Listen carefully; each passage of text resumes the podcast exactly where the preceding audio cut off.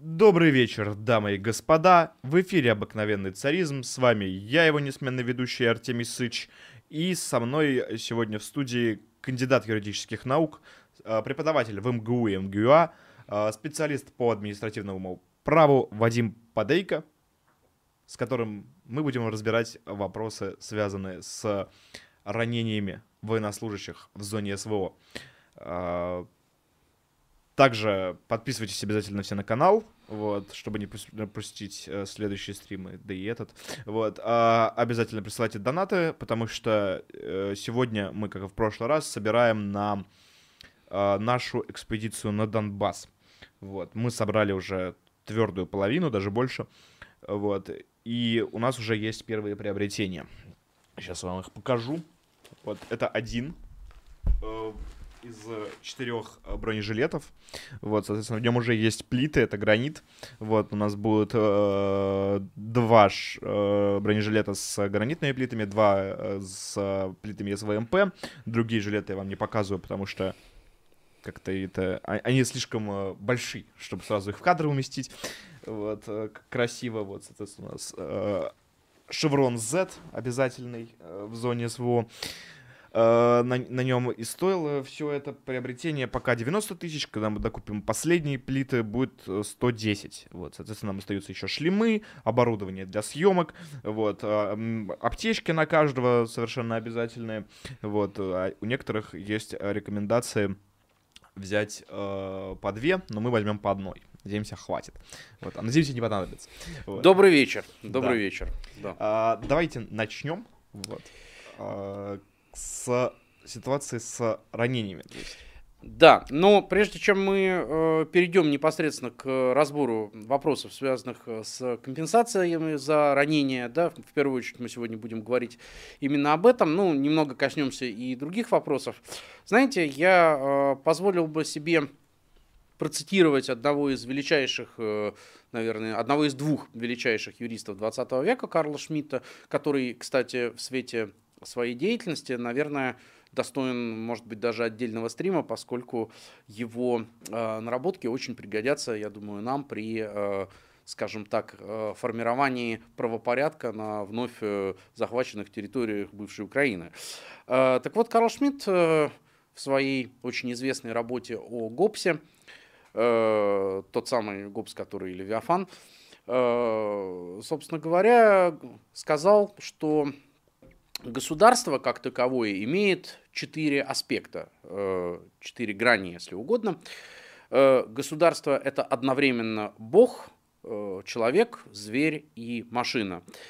И, собственно говоря, именно о последнем аспекте, об аспекте механистическом, да, об аспекте, скажем так, связанном с детальной проработкой технических, на первый взгляд, достаточно банальных моментов, из которых, тем не менее, в общем-то, состоят э, достаточно большие дела, как раз-таки мы будем говорить э, сегодня.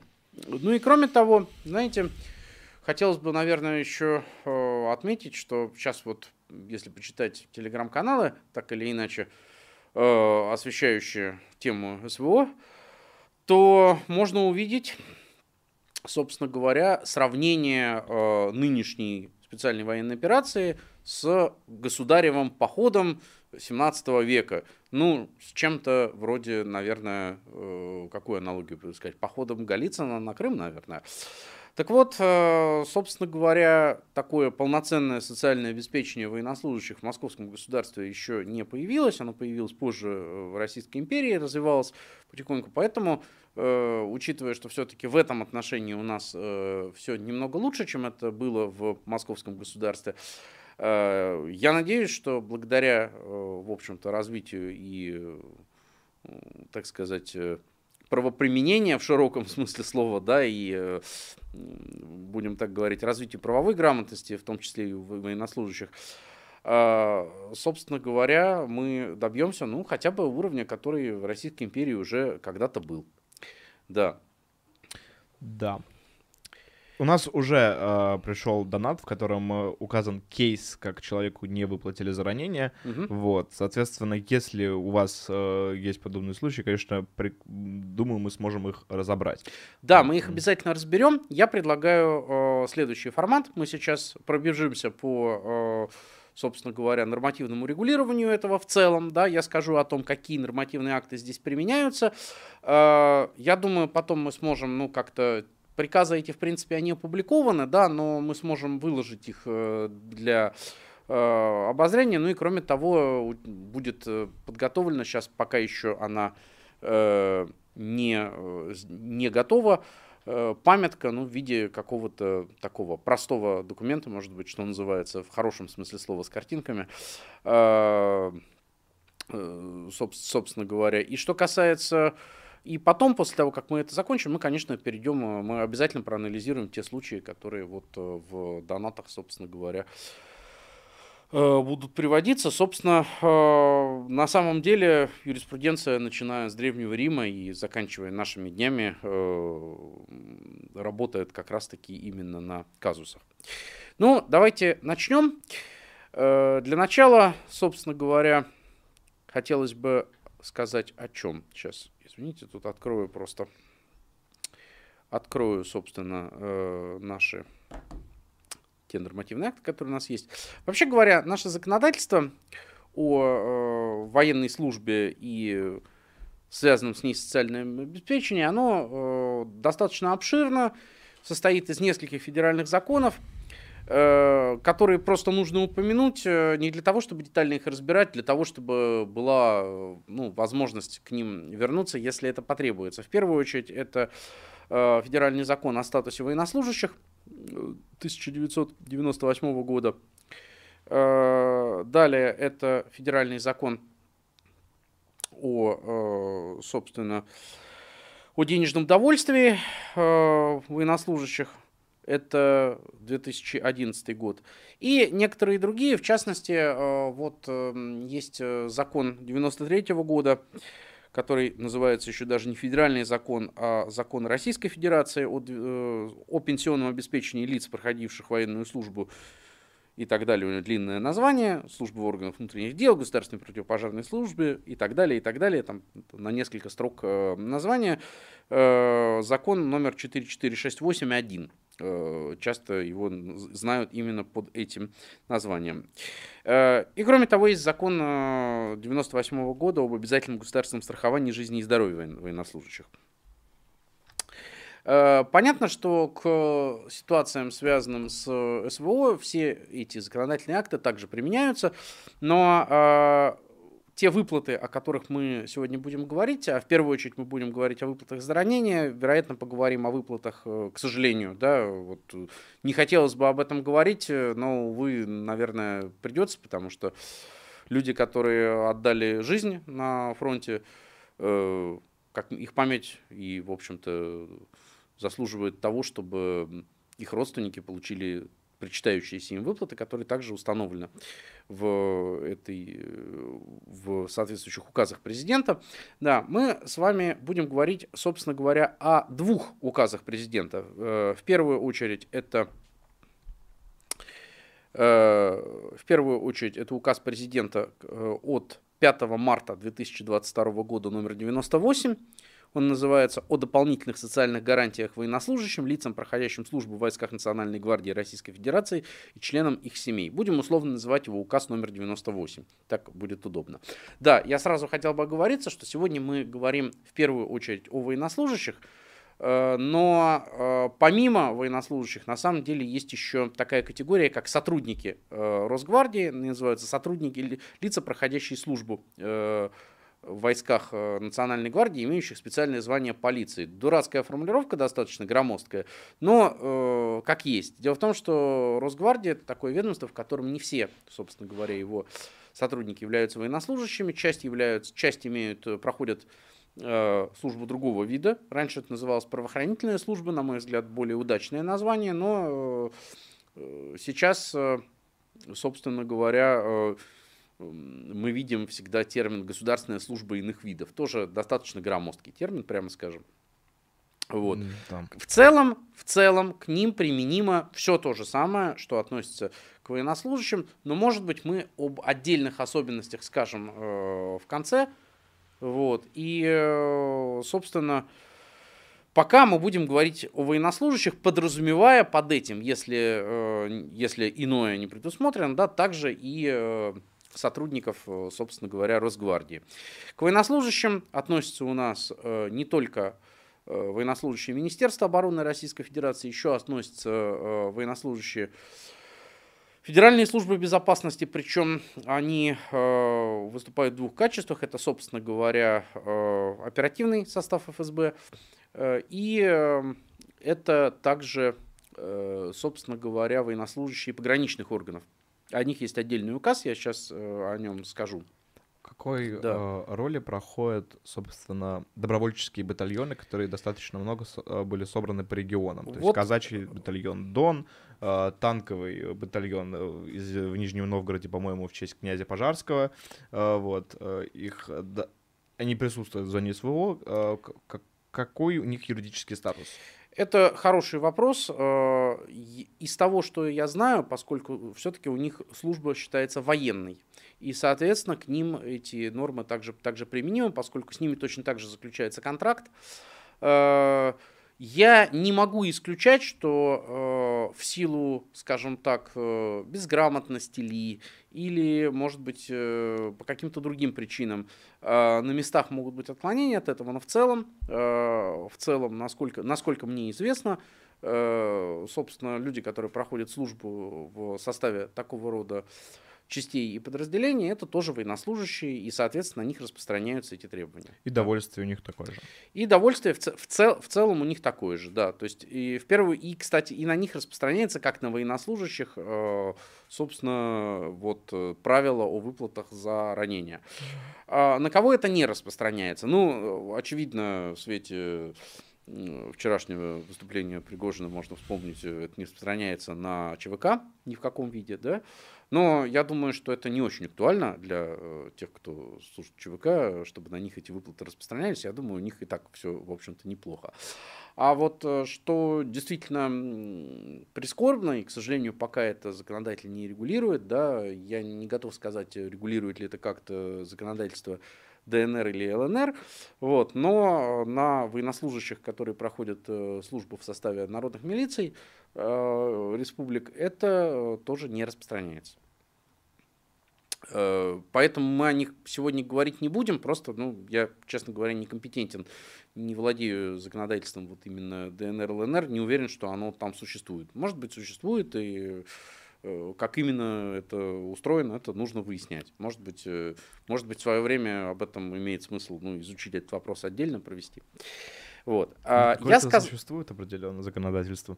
Вот. Не, ну, конечно, там существует законодательство. Я имею в виду, что не существует, но дело в том, что как обычно бывает в таких случаях, вот я приведу такой пример. Есть э, такое государство, опять вот как, как специалист по сравнительному правоведению могу сказать, есть, существует очень необычное, реликтовое, можно сказать, государство, которое называется Лихтенштейн.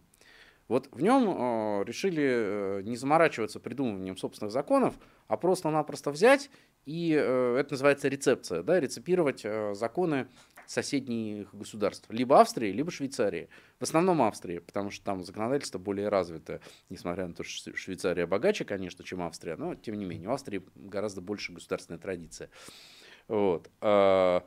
Поэтому они берут и просто издают закон. С завтрашнего дня у нас действует такой-то австрийский закон. Все, точка. Э, там как бы вот, вот так, так они примерно и действуют. Я не исключаю, что в ДНР и ЛНР в итоге, э, если они сохранятся как отдельные вот субъекты международного права, да, они будут включены в состав России, э, то, возможно, там будет нечто подобное. Надеюсь, да. мы этого избежим. Надеюсь, а, мы этого а... действительно избежим, да.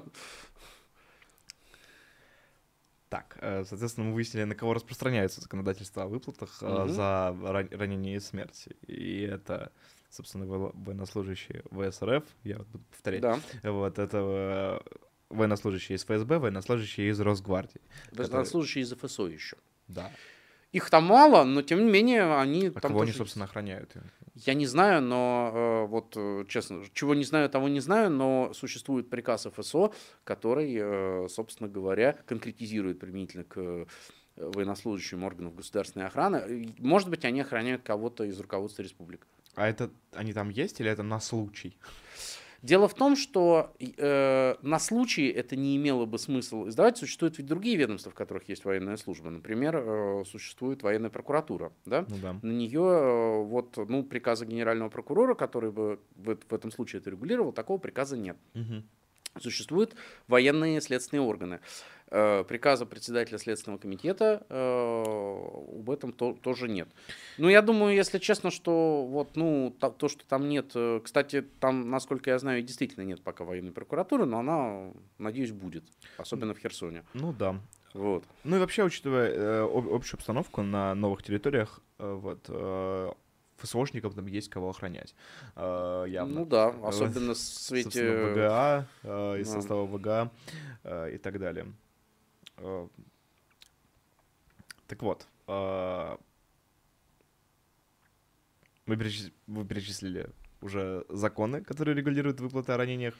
Я еще хотел бы сказать еще об одном указе президента про пограничников. Да, Мгм. вообще э, это такая ситуация, да, может быть, э, наши зрители слышали об этом, потому что об этом в свое время довольно много говорилось.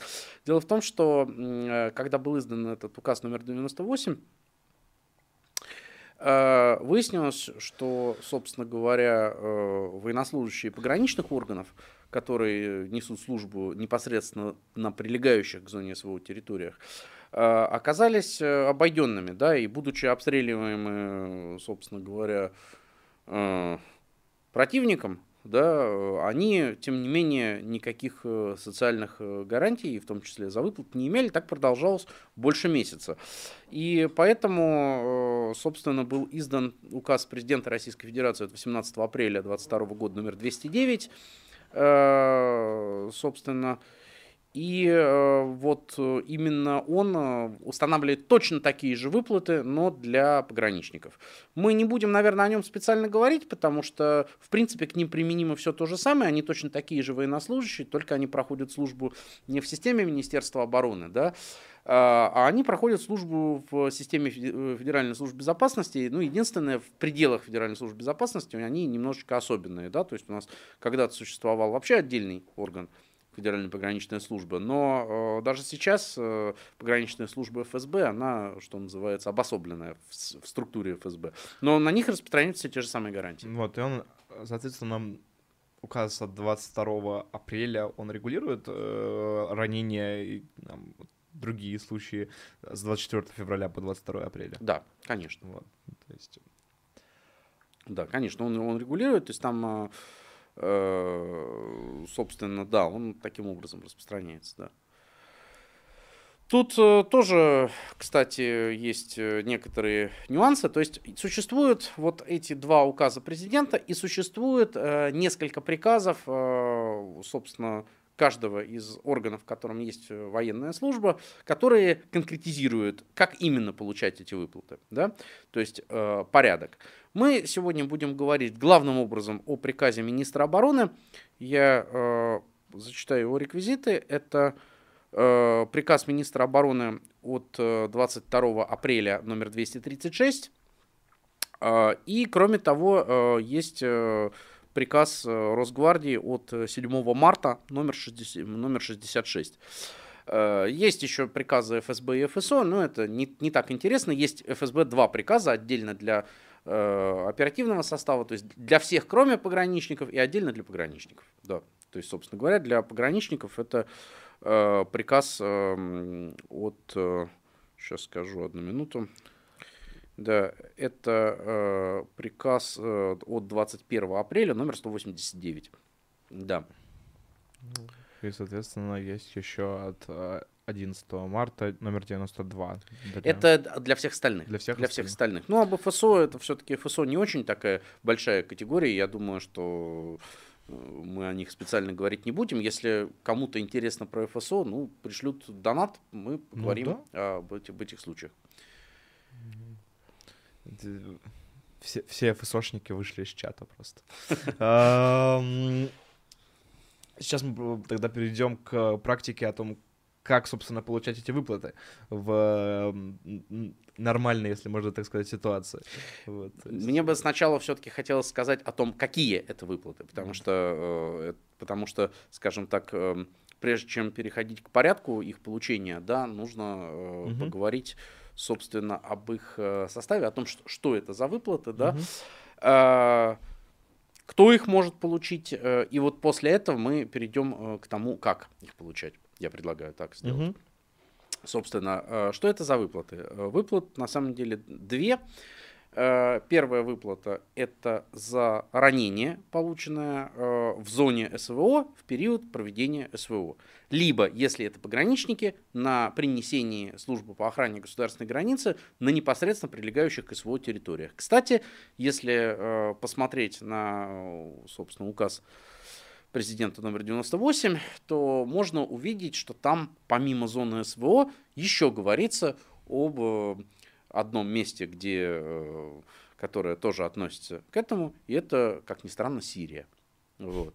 То есть э, этот указ, он касается в том числе и военнослужащих, которые вот сейчас в Сирии находятся, да. Кстати, да, тоже, ну, об этом просто можно сделать некую оговорку, да, мы специально, наверное, сегодня о Сирии или как ее называют военные, о песочнице говорить не будем. Вот, а, собственно. И первая выплата, это, собственно говоря, 3 миллиона рублей за ранение. Вот, а, и существует выплата также в случае смерти, то есть гибели непосредственно во время э, во время проведения э, СВО на тех территориях, на которых она проводится. Территории это, соответственно, в указе написано так. ДНР, ЛНР, Украина. То есть там написано, написано таким образом. Да, э, применительно пограничникам, соответственно, участки границы, которые к этим государствам, поскольку, э, собственно говоря, э, прилегают непосредственно. То есть в качестве примера, да, если пограничник погиб при, в этот же период, но неся службу на границе, ну, например, с Китаем, да, то на него эти положения не распространяются. Да. А, и даже если он нес службу э, в каком-то достаточно близком э, районе. Другое дело, что вот, кстати, любопытный момент, да, а, если, скажем, если, скажем так, он нес какую, выполнял какие-то задачи, связанные с обеспечением государственной границы, но находился не там.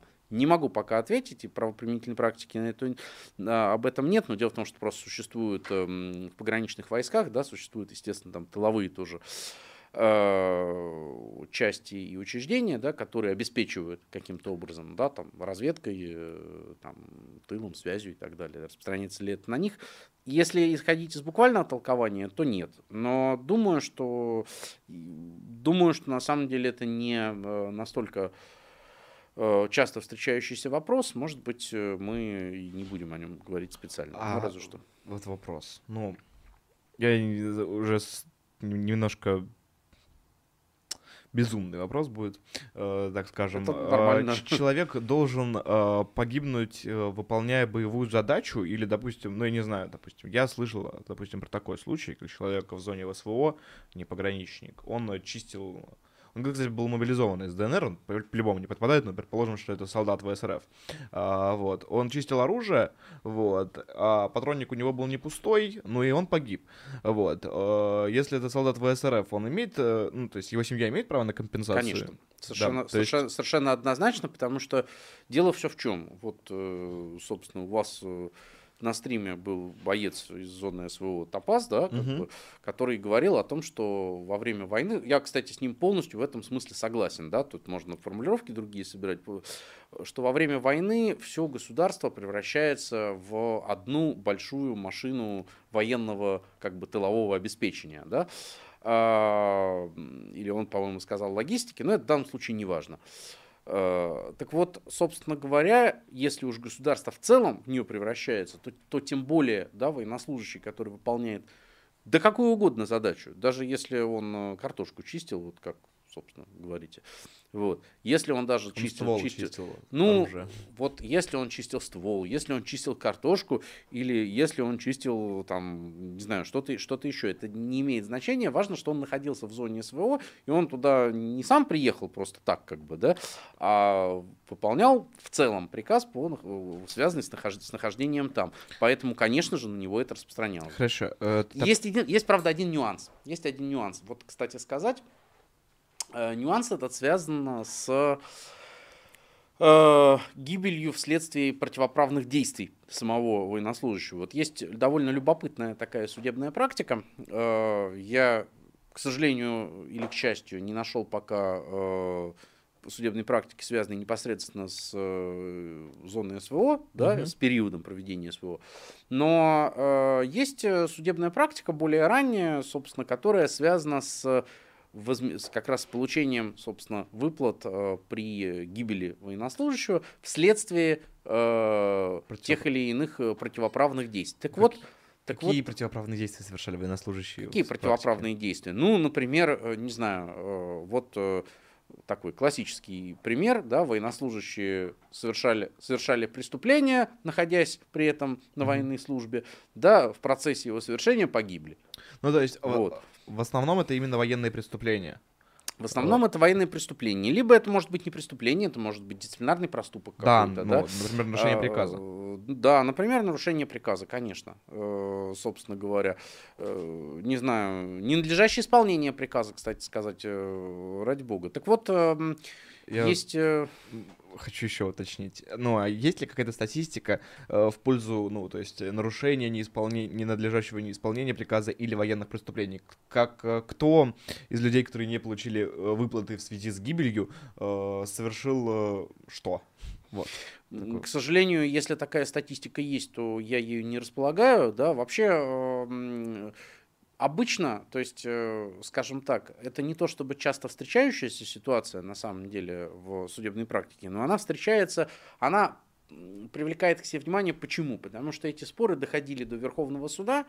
Вот. И в частности, Верховный суд э, в рамках одного из дел, рассмотренных, если я не ошибаюсь, в 2008 году, то есть достаточно давно, указал на то, что если нет постановления о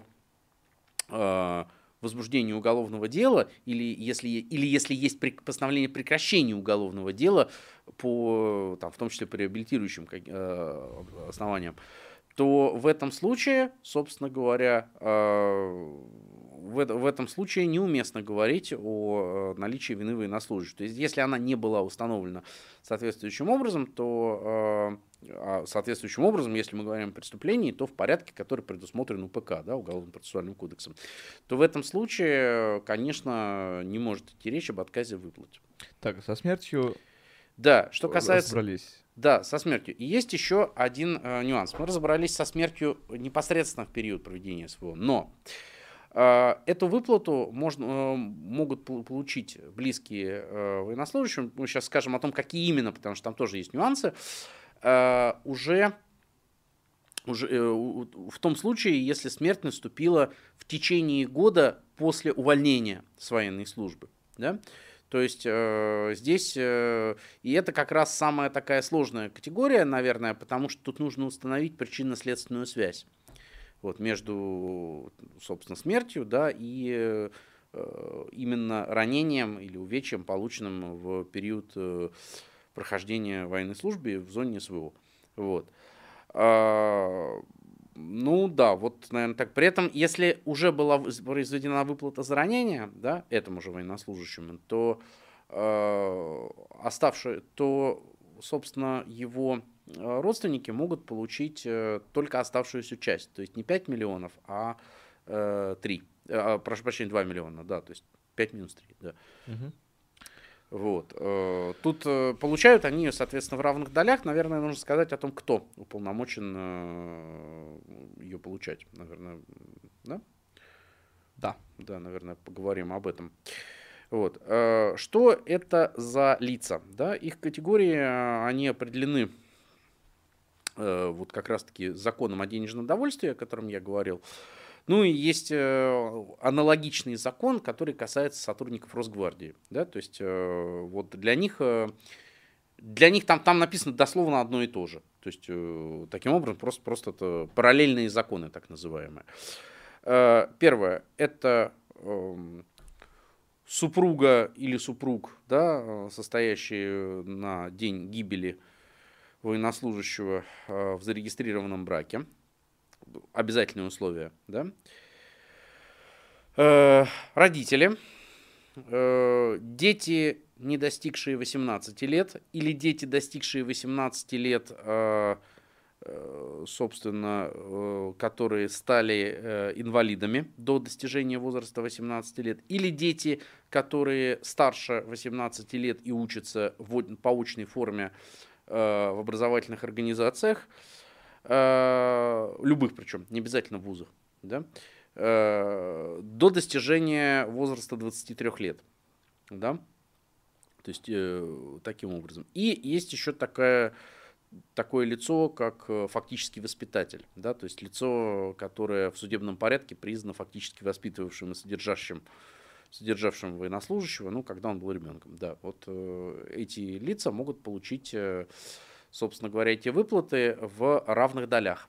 То есть э, вот сколько их есть, да, лиц, которые имеют право на это, делится поровну, собственно говоря, между, между ними. Если нет, если никого из них нет, то э, там, соответственно, там есть, собственно, оговорка о том, что выплата осуществляется полнородным и неполнородным братьям и сестрам военнослужащих и э, вот этих членов семьи. Угу. Да. Доволь, довольно казуистично, я понимаю, не очень, наверное, воспринимается на слух, но... Полнородные братья — это родные? Э, полнородные, да, это э, родные, собственно, а... Неполнородные — это неполнородные кузены это, и кузины? Это, неполнородные — это сводные братья. Угу. То есть э, они есть, ну да, соответственно, единоутробные и единокровные. Да. Угу. Понял. Это очень интересно. Новое слово для меня полнородный брат.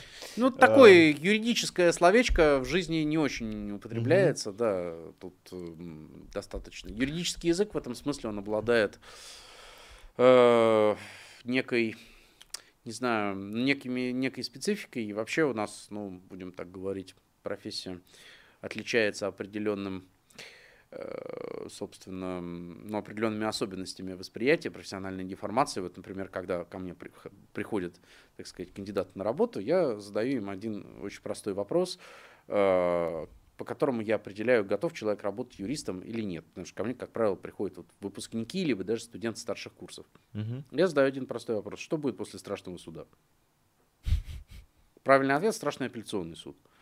Вот. Кстати, знаете, почему мы слушали Чайковского на, за... на, на заставке? Потому что мы очень долго пытались найти что-нибудь музыкальное и юридическое, вот, и выяснили, что, собственно, у Вадима, что лучше всего будет поставить Чайковского, потому что он по профессии был юрист. Вот. Даже написал правоведческую песнь, да. э, которую, причем сам терпеть, насколько я знаю, не мог. Ну да, и YouTube ее тоже не очень терпит, потому что ее там нет. Ну да, потому что она никому особенно не нужна, да, собственно. Э, но, между прочим, есть еще одна прекрасная русская песня о юристах, точнее, о студентах, юристах. Это «Чижик-пыжик», поскольку она посвящена, собственно говоря, студентам Императорского училища правоведения которые, вот, которая находилась на Фонтанке, и именно, именно поэтому Чижик-Пыжик пил водку именно там. Вот. Да, ну, то есть э, отличие от других э, факультетов в том, что он чижик-пышек, то есть э, цвета, формы юристов, и в том, что он пил водку именно там. Другие студенты других факультетов пьют водку в другой форме, в других местах. Совершенно верно. Знаем мы этих. Вот, про ранения. Вот. Вообще говоря, ранения, они же могут быть очень разными. Допустим, если говорить про Топаза, который mm-hmm. у нас был, вот он рассказывал историю про то, как его, э, не, не знаю, тиммейт как-то неправильно Сослуживец? Да. Вот. Э, сослуживец э, получил ранение, то есть ему оторвало палец. Это выплата в 3 миллиона? Дело в том, ну да. Вот. Если выплат, это выплата в 3 миллиона, при условии, что это вот одна, военнослужащий, который относится вот к этим категориям, да, угу. вот что это, собственно, случилось в зоне СВО в период ее проведения. Э, и, собственно говоря, что это надлежащим образом оформлено, естественно, да, тут это как бы тоже такой момент. Угу. Так, а какой тяжести должно быть ранение, чтобы оно подходило под а, выплату в 3 миллиона? Что касается тяжести, то если мы откроем, собственно говоря, э, указ президента, э, о котором я говорю, вот мы сейчас специально его я процитирую, чтобы не быть э, голословным. Тут есть некоторые тоже, я бы сказал, нюансы. Главным образом связанные с э, тем, что, конечно, вот вся нормативка, о которой мы говорим, она далеко не всегда идеальна с точки зрения юридической техники. Если, кстати, в указах президента еще так неплохо более-менее написано, да, э, то вот если почитать э, более ну вот, например, там есть такое положение о военно-врачебной экспертизе, вот там все гораздо сложнее, так что-то не открывается.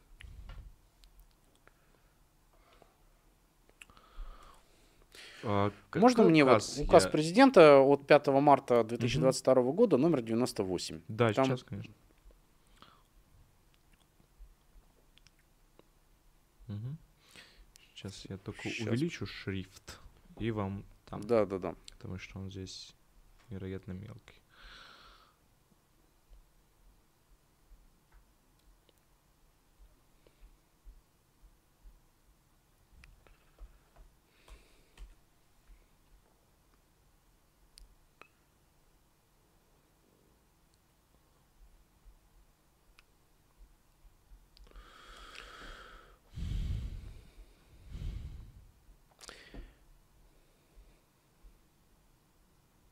Дело в том, что на, на самом деле, да, вот сейчас одну, одну минуту. Сейчас. А ну вот тачпад используйте. Два пальца. Угу.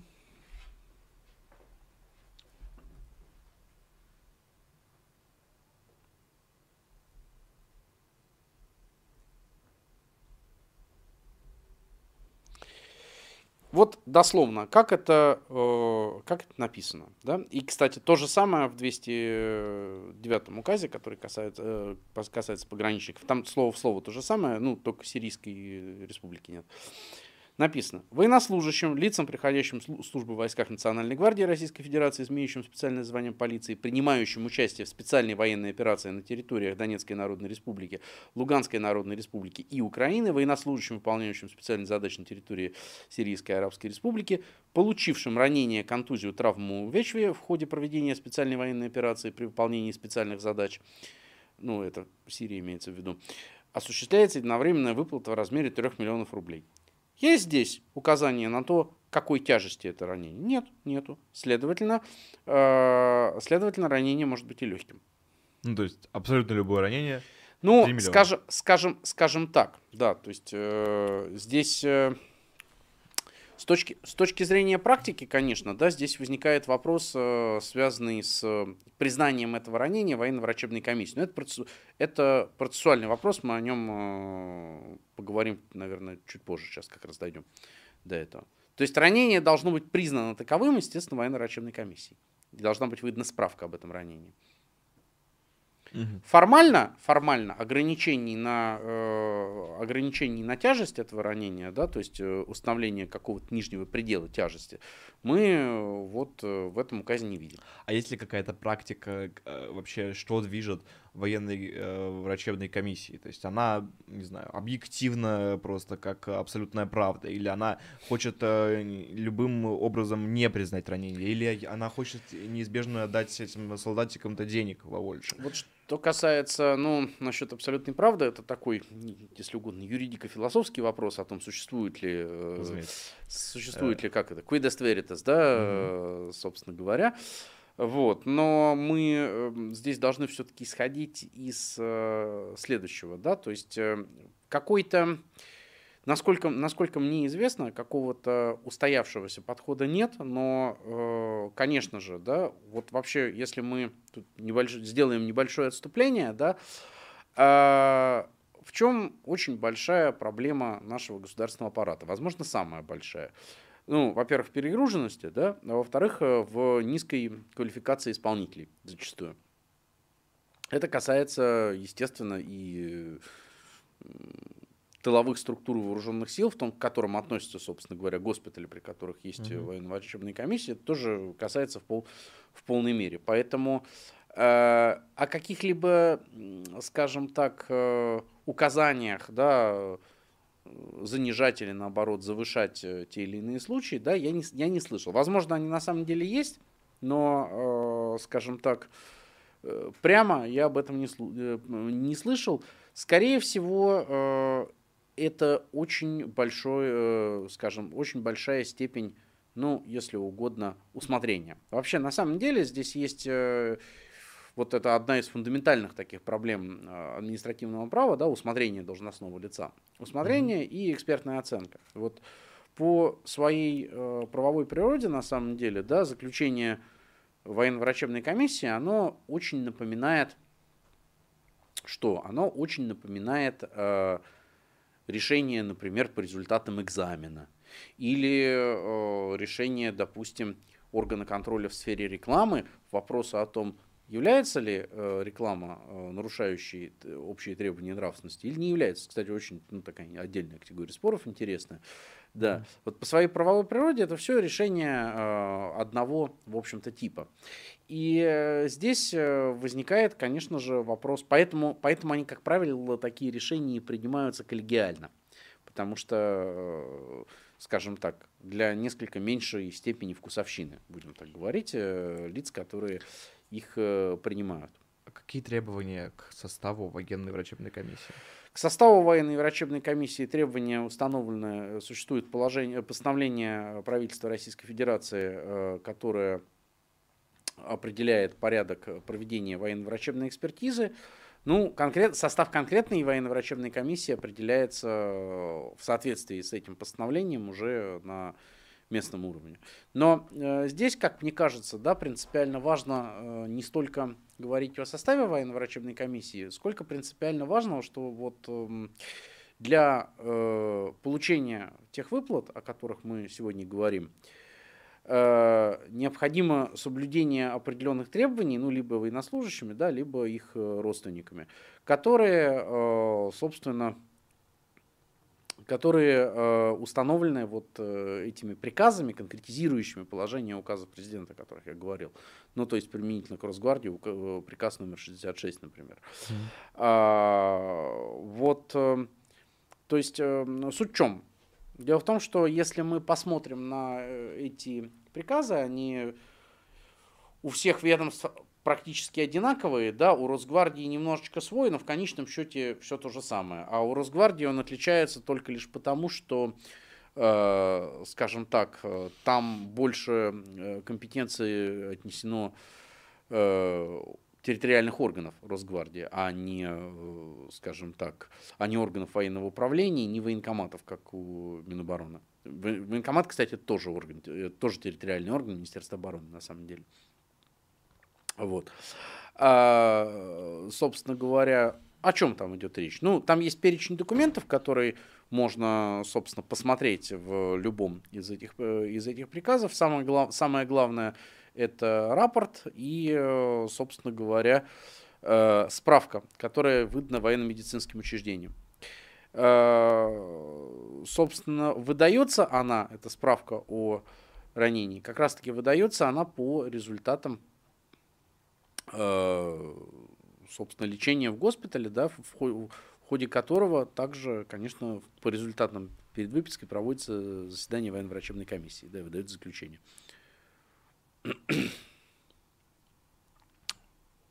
Э, соответственно, есть определенная справка, которую необходимо получить, да. чтобы, чтобы с ней прийти э, к э, военной врачебной комиссии, чтобы военная врачебная комиссия признала ранение. Ну, то есть она признает сам факт, а не тяжесть ранения. Она признает сам, сам факт, то есть на самом деле для получения, для получения выплаты, исходя из буквальной формулировки указа президента, важен именно факт ранения, а не его тяжесть. Вот, если говорить э, о, собственно, э, если мы будем говорить именно о порядке, да, то э, это как раз-таки э, военно-медицинская организация, да, именно она выдает эту справку. Да, то угу. есть военно-врачебная комиссия, она выдает заключение. Да. А, что здесь э, нужно иметь в виду? Да?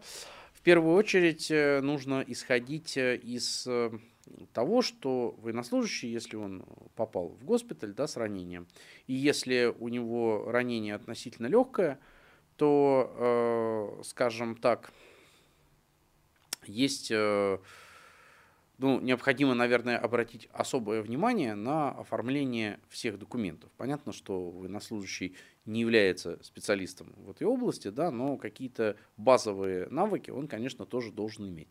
То есть, э, вот, э, в частности, обращаться э, ко всем к руководству, собственно говоря, соответствующего госпиталя, да, он должен, конечно же, в письменной форме, да, и э, здесь нужно исходить именно из того, что вообще общаться с государственными органами, с любыми, нужно всегда письменно, потому mm-hmm. что это как раз тот случай, когда собственно, устные обращения, они не очень, я бы сказал, эффективны. Ну, вообще, на предмет, например, доказывания самого того факта, что они были. Вот. А, да, вот, наверное, из этого и следует, следует исходить. И, э, собственно говоря, наверное, что еще следует иметь в виду? А, это следует иметь в виду и родственникам военнослужащих, Э, может быть, каким-то другим и близким э, людям. Вообще, э, было бы, наверное, разумно все-таки военнослужащему, который отправляется в зону СВО, да, заблаговременно, ну, если есть такая возможность, понятно, что она, наверное, есть не всегда, заблаговременно позаботиться о том, чтобы кто-то мог, скажем так, от его имени направлять какие-то запросы, обращения и так далее. Ну, это может быть может быть супруга, может быть член семьи, может быть какой-то близкий, или вообще как бы и не обязательно близкий человек, да, который боевой товарищ. Да, боевой товарищ, совершенно, совершенно верно, да, то есть это абсолютно, ну, которому следует для, именно для целей направления обращения от его имени выдать соответствующую доверенность, да. Э, соответственно, два основных документа – идут на пути к выплате. Это справка угу. вот, от военно-медицинской организации и заключение военно-врачебной комиссии. Нет, и рапорт. И, и рапорт. Сейчас вот... вот рапорт мы, командира. Вот, да, рапорт самого военнослужащего. Вот нужно, нужно открыть, собственно говоря, сам этот приказ. Там, э, опять же, да, то есть, э, в общем-то, особых проблем с этим перечнем нет. Вот, вот мы сейчас откроем Откроем тот самый приказ номер 236. Ну, для Росгвардии то же самое, соответственно, приказ номер 66, там перечень, перечень тот, тот же самый, только там военно-врачебная комиссия находится, ну, там, там несколько, несколько другой порядок. Сейчас,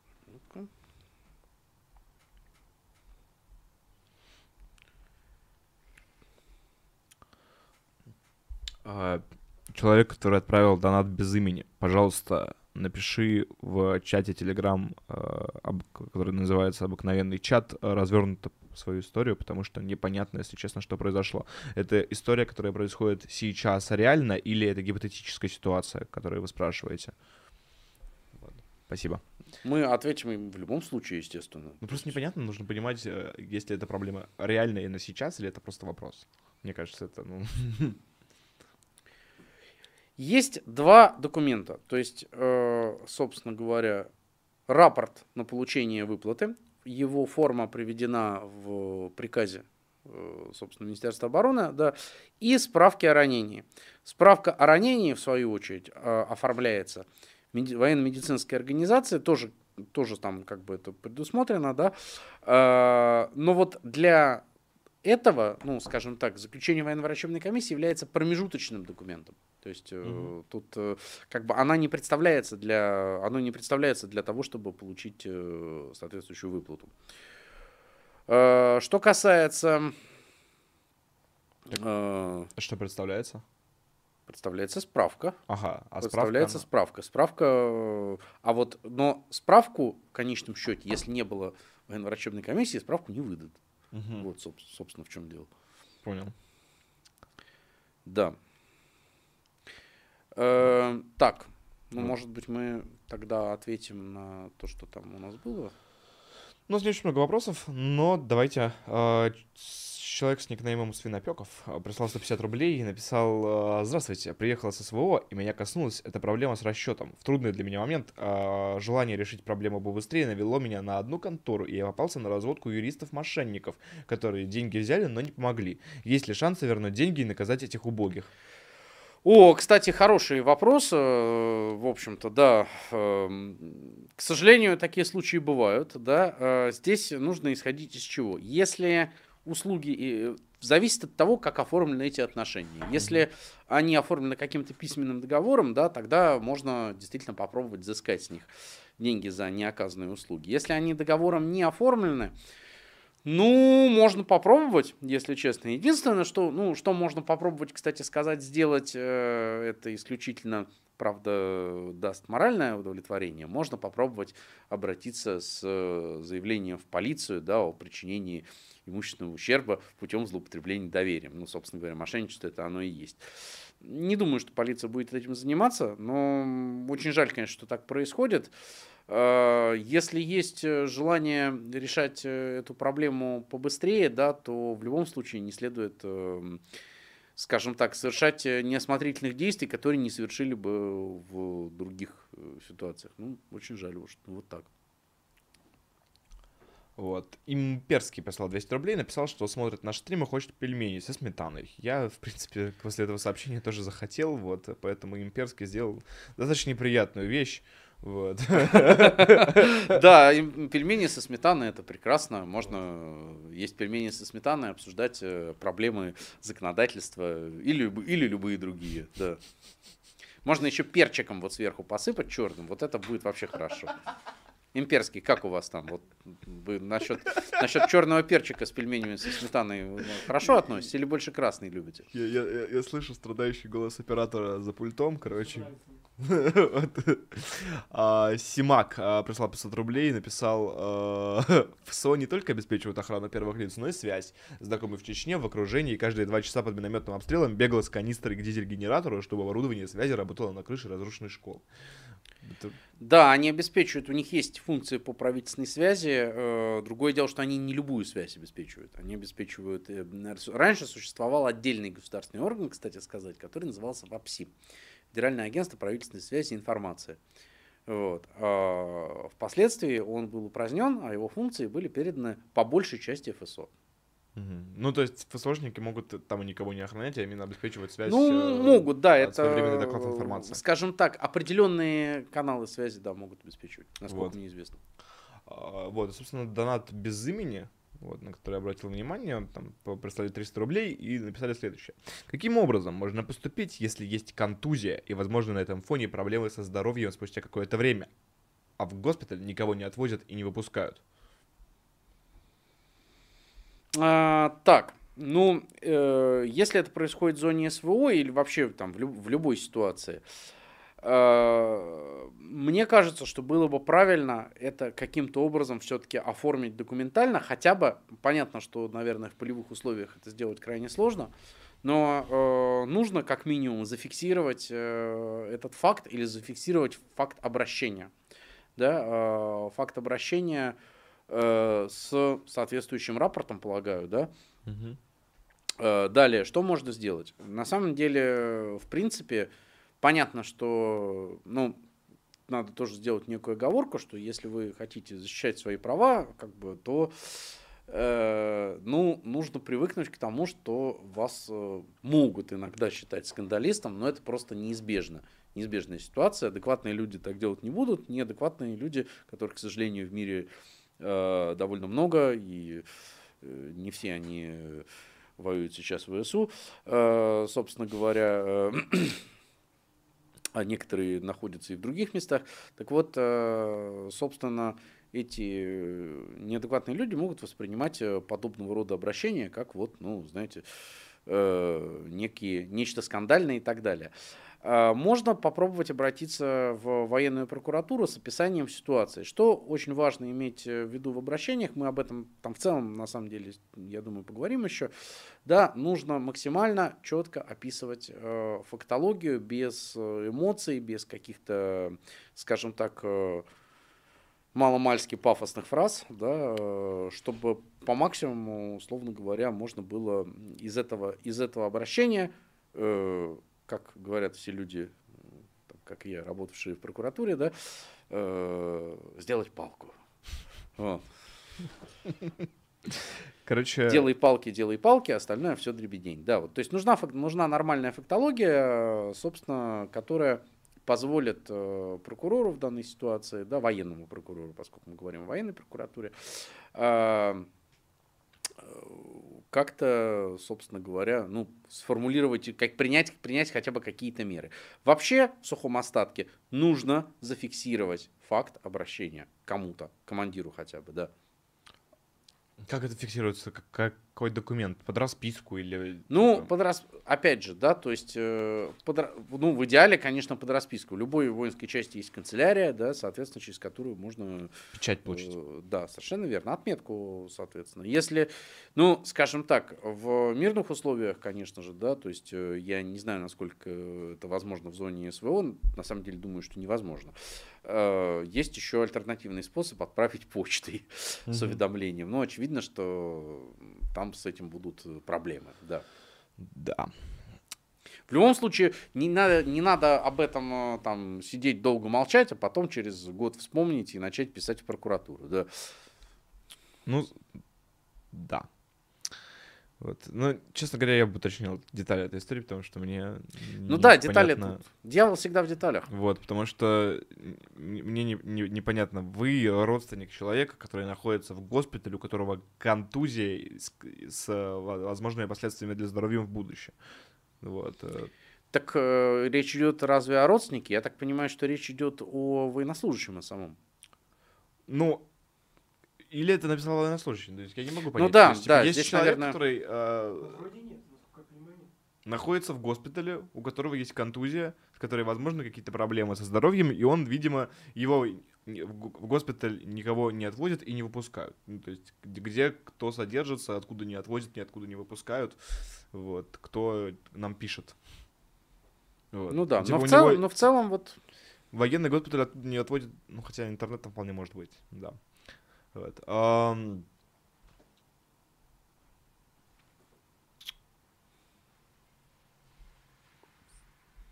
Вопрос еще один. А, оператору на пельмешке прислал Александр за 400 рублей. А как же на сметану? Как же, как же мне? Ну, типа... Э, ладно я бы хотел еще несколько кейсов э, привести. У меня есть э, знакомый знакомого, вот, у которого сложилась такая э, ситуация, что его записали 500 в угу. Это связано с тем, что там подразделение начальствующее, э, как бы в котором он состоял, оно, собственно, целиком запятисотилось. Угу.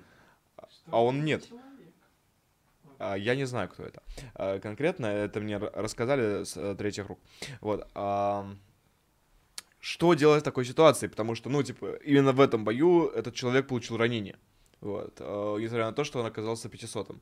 Э, из-за того, что... А вопрос, а он действительно оказался 500-м? Он не оказался 500-м. Ну, то есть он э, пошел в бой, когда как вот есть бой, подразделение да. 500 Он идет в бой и получает там ранение. Вот. Из-за того, что он 500 он выплату Но не он служил в этом подразделении да. в этот момент. Но в моем понимании здесь э, должно быть, э, здесь принципиально важный момент вот в этой истории. это в доказывании того, что он э, выполнял эти задачи, да, то есть что он, что он был в зоне СВО, выполнял задачи СВО. Угу. Если подразделение запятисотилось, это значит, что его туда, ну, как бы, а направлялось ли это подразделение, собственно говоря, в зону СВО. Если она туда не направлялась, Угу. Потому что запятисотилось Оно заранее. за, запятисотилось в зоне СВО. Оно запятисотилось в зоне СВО. Тогда э, я склонен полагать, что... Э, тогда я склонен полагать, что здесь нужно доказать, э, собственно говоря, что? Здесь нужно доказать факт э, э получения этого ранения в зоне СВО, да? Угу. То есть, э, условно говоря, он не может, то есть получить вот эту, получить вот эту справку. Как ее получить? Он нужно получить в военно-медицинской организации соответствующей, да? Вот. Э, вот нужно, вот нужно исходить из этого. А то обстоятельство, что подразделение за запятисотилось, вообще юридического значения не имеет. Угу. Мы не говорим о подразделении, мы говорим конкретно о нем. То есть нужно доказать, первое, то, что он был в зоне СВО. Я так понимаю, это на самом деле не оспаривается. Второе, что он там получил ранение при выполнении задач в зоне СВО. Ну, как бы... Как, как это сделать? Ну, например, э, условно говоря, э, такой, на самом деле, хоро- хороший вопрос в той части, что нет, ну его же записали 500 вместе с подразделением, конкретно его. Ну, то есть там не Тогда я считаю, что нужно пожаловаться, собственно говоря, именно на сам факт того, что его записали. Угу. Пожаловаться нужно каким образом? То есть э, существуют разные способы. Э, может быть, имеет смысл э, в обжаловании, соответственно, вышестоящему командиру, да? Может быть, имеет смысл обращение в военную прокуратуру. Эти два пути друг друга не, не исключают. Можно написать и mm-hmm. туда, и туда. Я бы вот посоветовал именно это сделать, то есть нужно указать, ну, соответственно, да, что такое юридически, да, понятно, что не надо писать э, в таком обращении, меня записали 500 да, а меня сочли неисполненным, неисполнившим обязательства по контракту, да, по зависящим от меня причинам. Я с данным решением не согласен по таким-то таким-то основаниям, да, в обосновании этого ссылаюсь, извините за тавтологию, да, а, на то-то и то-то. Угу. Вот, и, соответственно, после этого, ну... А может ли, э, как бы, военная медицина, врачебная комиссия угу. выписать свое заключение постфактум на основании, когда ранение уже вылечено? Ну, допустим, контузия есть или какое-то там, пуля на вылет, типа. Если военная врачебная комиссия проходит через месяц, то там уже, ну, от ранения там может ничего и не остаться. Ну, она это может, в принципе, сделать по медицинской документации. Все должно документироваться в истории болезни. Угу, то есть нужно именно историю болезни демонстрировать. Да, историю болезни, конечно, да, ну, то есть вообще все, что связано с историей болезни, нужно всячески иметь. Там эпикризы всякие, да, вот э, то, что там связано. Выписной эпикриз, переводной эпикриз, если переводился из одного госпиталя в другой. То есть... Э, эпикриз это... Эпикриз это такой э, медицинский документ, ну, скажем так, как некое такое резюме того, что состояние больного на данный момент. Имеет ли правовую силу для военной э, врачебной комиссии э, история болезни, составленная врачами Донецкой Народной Республики и Луганской Народной Республики?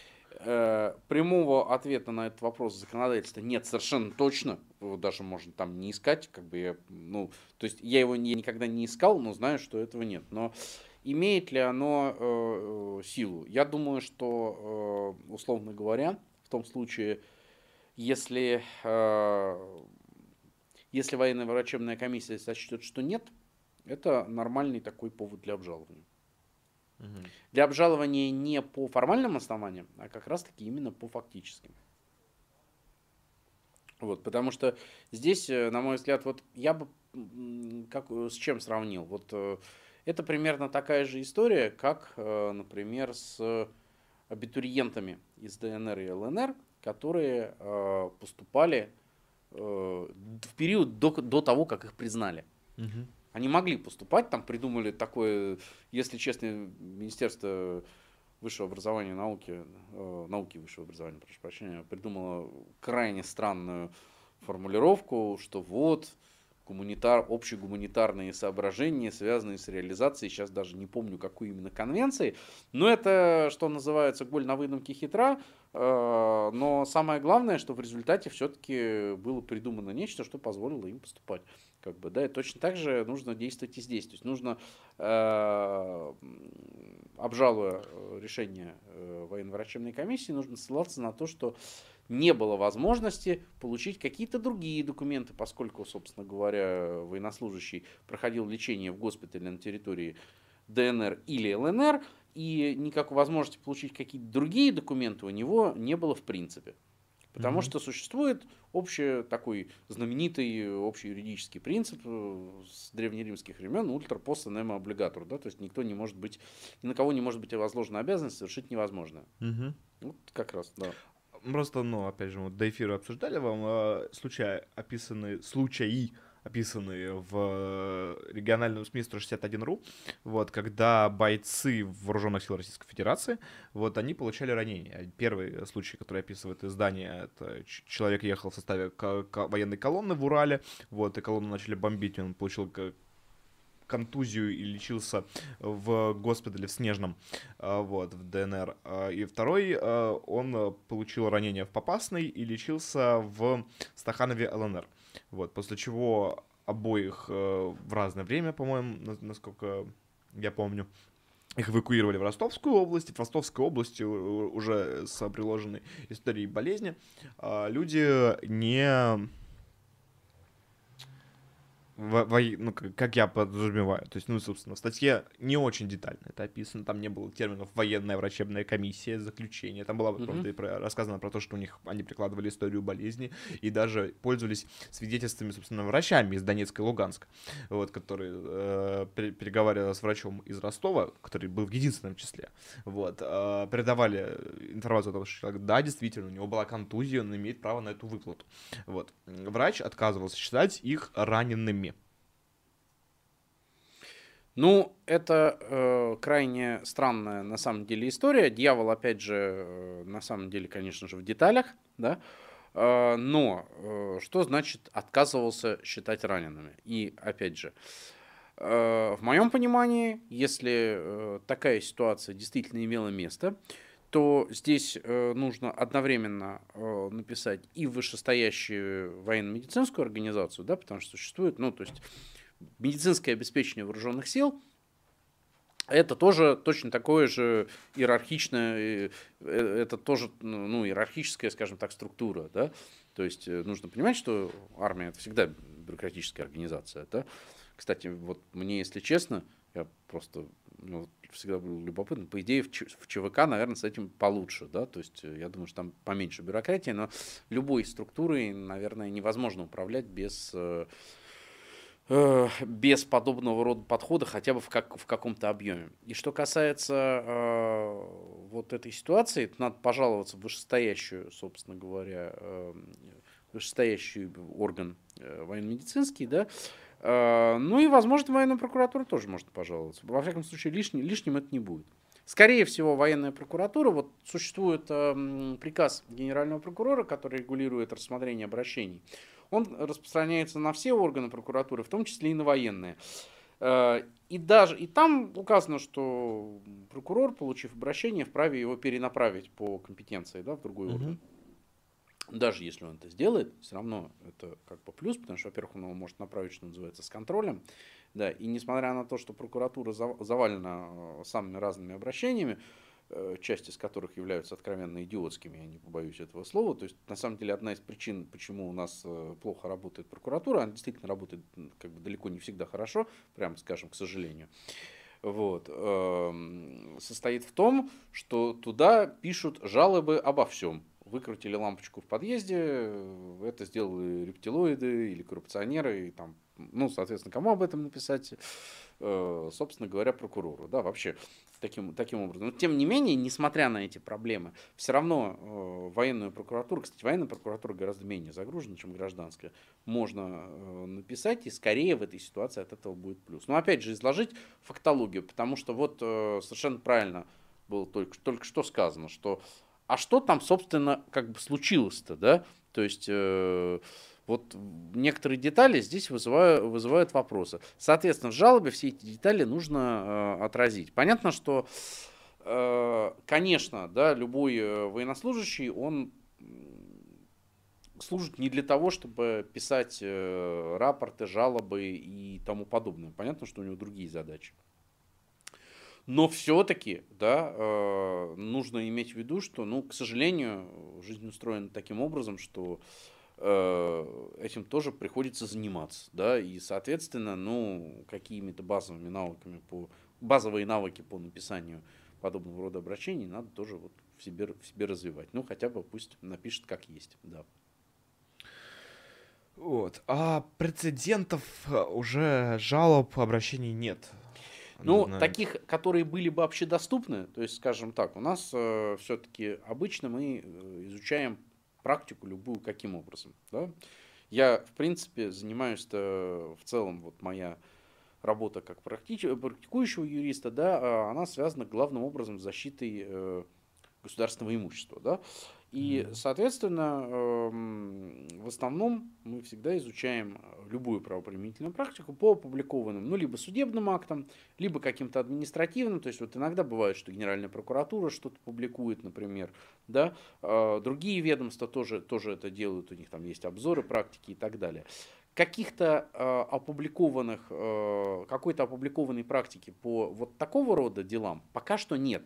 Она со временем будет, я в этом абсолютно уверен, просто э, она будет э, не моментально. Вот, кстати сказать, э, в 2020 году Министерство обороны опубликовало памятку по социальному обеспечению военнослужащих. Она даже можно там вот, не знаю, если в Яндексе набрать выплата военнослужащим за ранение Министерства обороны, выдаст эту самую, собственно говоря, справку. Но проблема в ней, она кстати, весьма неплохо написано. Но с ней есть одна проблема. Она, конечно, написана без учета всего нового законодательства, да, которое mm-hmm. появилось в связи с э, СВО. А вообще предыдущие конфликты вот, и участие военных контингентов Российской Федерации в других специальных военных операциях, вот, они э, показывают, какой процент э, выплат и невыплат раненым. Вот, есть ли что-нибудь аналогичное? То есть... Не готов, честно говоря, сказать, вот, но Э, если посмотреть э, судебную практику, то такие дела, ну, в принципе, есть, да, споры по делам, которые, которые связаны с этим. Я вот специально, готовясь к сегодняшнему, к сегодняшней встрече и к сегодняшнему стриму, э, изучал. Есть такие дела, но их не то чтобы безумно много. То есть обычно, ну, вот существует, например, такая категория споров, связанных с военнослужащими, все, что связано с военной ипотекой. Вот тут сколько угодно и каких угодно споров, вот, пожалуйста, на эту тему есть. А, у меня есть мой хороший, хороший товарищ, который там долгое время возглавлял одно из подразделений военной ипотеки. Вот, ну, он мог бы лучше, на самом деле, на эту тему рассказать. Он был вот, руководителем э, Росвоенной ипотеки по Южному военному округу, да. И, собственно, вот каких споров только нет, да. Но вот именно споров, связанных с э, выплатами, они, конечно, есть, да, и они, как правило, связаны вот как раз э, очень много споров э, таких было связанных вот именно с противоправным поведением военнослужащим, которого то ли было, то ли нет. Да, mm-hmm. ну, как много. Ну, с с 2000 года, то, что я смотрел, ну, до уровня Верховного суда их доходило, ну, может быть, э, несколько десятков штук, это не так уж и мало, да, uh-huh. а с другой стороны не так уж и много, потому что там, если посмотреть на ну, нижестоящих судов, конечно, у них будет больше, но это все равно не самая распространенная категория споров. Вообще есть э, в связи с этим достаточно большой этический вопрос о том, что вот он солдат, он пошел воевать, он получил ранение за всех нас, вот, а теперь ему нужно фиксировать э, справки, бумажки, собирать обращения, считать, э, вот, писать э, и, и с военно-врачебной комиссией спорить. Как в идеале должна быть устроена система выплат за ранение? Я бы сказал, что в идеале, на мой взгляд, ну, сложно сказать, э, можно ли, во-первых, ну, если, можно ли вообще, в принципе, построить идеальную систему. Как мне, как мне кажется, э, очень важный момент вот э, в этом, как я уже, как я уже говорил, это квалификация исполнителей. То есть большинство проблем, связанных с выплатами, связано Э, отнюдь не с тем, что есть э, какие-то тайные, э, тайные доброжелатели Зеленского, которые по ночам под подушкой смотрят на его портрет и думают, как с утра они будут отказывать военнослужащим в выплатах шепча «Слава Украине». Конечно, это как бы экзотическая ситуация, хотя, конечно, ну, какие-то саботажники на самом деле все равно есть, но это, я не думаю, что это массовое явление. А, а вот что действительно является массовым явлением, это э, недостаточная квалификация исполнителей. Сам процесс, ну, в общем-то, тоже бюрократизирован достаточно сильно. Другое дело, что ими нельзя управлять без бюрократии, потому что эм, если убрать э, жесткие критерии, сразу появится очень много желающих эти выплаты получить без должных оснований. Вот. То есть, э, ну, условно говоря, человек приехал в зону СВО, на передовой не был, поранил себе пальчик, да, специально это зафиксировал, ну, так сказать, заплатив, и получил эту выплату. Ну, то есть, так, такого, то есть, в принципе, вот эта процедура, она предусмотрена для того, чтобы таких случаев не было. Да, ну, понятно, что они наверняка есть в той или иной степени все равно. Как это, как это сделать идеально? Ну, в моем понимании э, нужно э, несколько меньшую, вообще говоря, э, меньшую власть давать военно-медицинским организациям. Может быть, подвергнуть их большему контролю, потому что вообще мы из гражданской медицины видим очень часто, скажем так, некую круговую поруку у медиков, да, Потому что э, привлечь медика к какой-то ответственности зачастую бывает очень сложно. И Отчасти это на самом деле правильно, потому что ну, на врача не может быть возложена ответственность за э, в тех случаях, если он сделал все от него зависящее, а с пациентом произошло что-то печальное, например, он умер. Да, однако э, зачастую, скажем так, э, мы видим, что даже экспертные организации очень не любят признавать вину врачей в каких-либо, скажем так, ну, говорить о том, что имели место какие-то нарушения. Вот сейчас есть, например, достаточно громкое дело. Я не специалист по уголовному процессу, но там как бы ну, просто, просто его обсуждают буквально все, кто хотя бы там немного в теме, да, связанное с э, неонатологами, которые, которых вот уже сейчас при втором круге рассмотрения э, приговорили в Калининградской области к э, лишению свободы за то, что они э, убили недоношенного младенца, да, ну, по версии, по, версии, по версии следствия, да. Вот. Я не стану, то есть, как бы у меня нет какого-то мнения по этому делу, и не может быть, потому что я не видел его материалов, но э, как бы независимо от того, э, правильно ли их приговорили или нет, это, тем не менее, ну, отражает некую, некую проблему, да, то есть, э, точно так же, как вот э, проблемы, ну, там, самые, самыми разными медицинскими вмешательствами. То есть больший, больший контроль за деятельностью медицинских, может быть, организаций, их, э, будем так говорить, уменьшению пределов э, их э, усмотрения. И вообще в целом, как мне кажется, у нас все-таки, если мы поставим проблему более широко, вот, кстати, да, поскольку у вас... Э, канал называется «Обыкновенный царизм». Да, вот если мы обратимся к опыту поздней достаточно Российской империи, в ней э, было, так, было такое свойство, э, что генеральный штаб был отдельным органом, а военное министерство отдельным. То есть существовало в начале 20 века орган назывался Главное управление Генерального штаба, который, собственно, занимался военным планированием и так далее. А военное министерство в значительной степени занималось, скажем так, решением задач, э, связанных с различным обеспечением войск. Вот, возможно, э, я точно не знаю, как это сделать, как бы, да, но, возможно, разделение этих функций э, позволило бы в том числе и более эффективно реализовывать это, потому что вот так получается у нас сейчас все-таки командиры воинских частей должны этим заниматься, хотя по большому счету все-таки задача командира воинской части, наверное, в том, чтобы воевать или, по крайней мере, быть готовым это делать, да, а, естественно, он занимается огромным количеством других функций. Но, с другой стороны, как бы, э, как именно это сделать, э, довольно, это такой сложный вопрос, но вот мне кажется, что нужно все-таки двигаться к этому. Вот. Э, в целом у нас, я бы сказал, что вот если мы посмотрим сверху вниз, вот всю эту систему пройдем сверху вниз, да, то есть э, мы увидим сверху указы президента, они написаны вообще весьма неплохо на самом деле, да.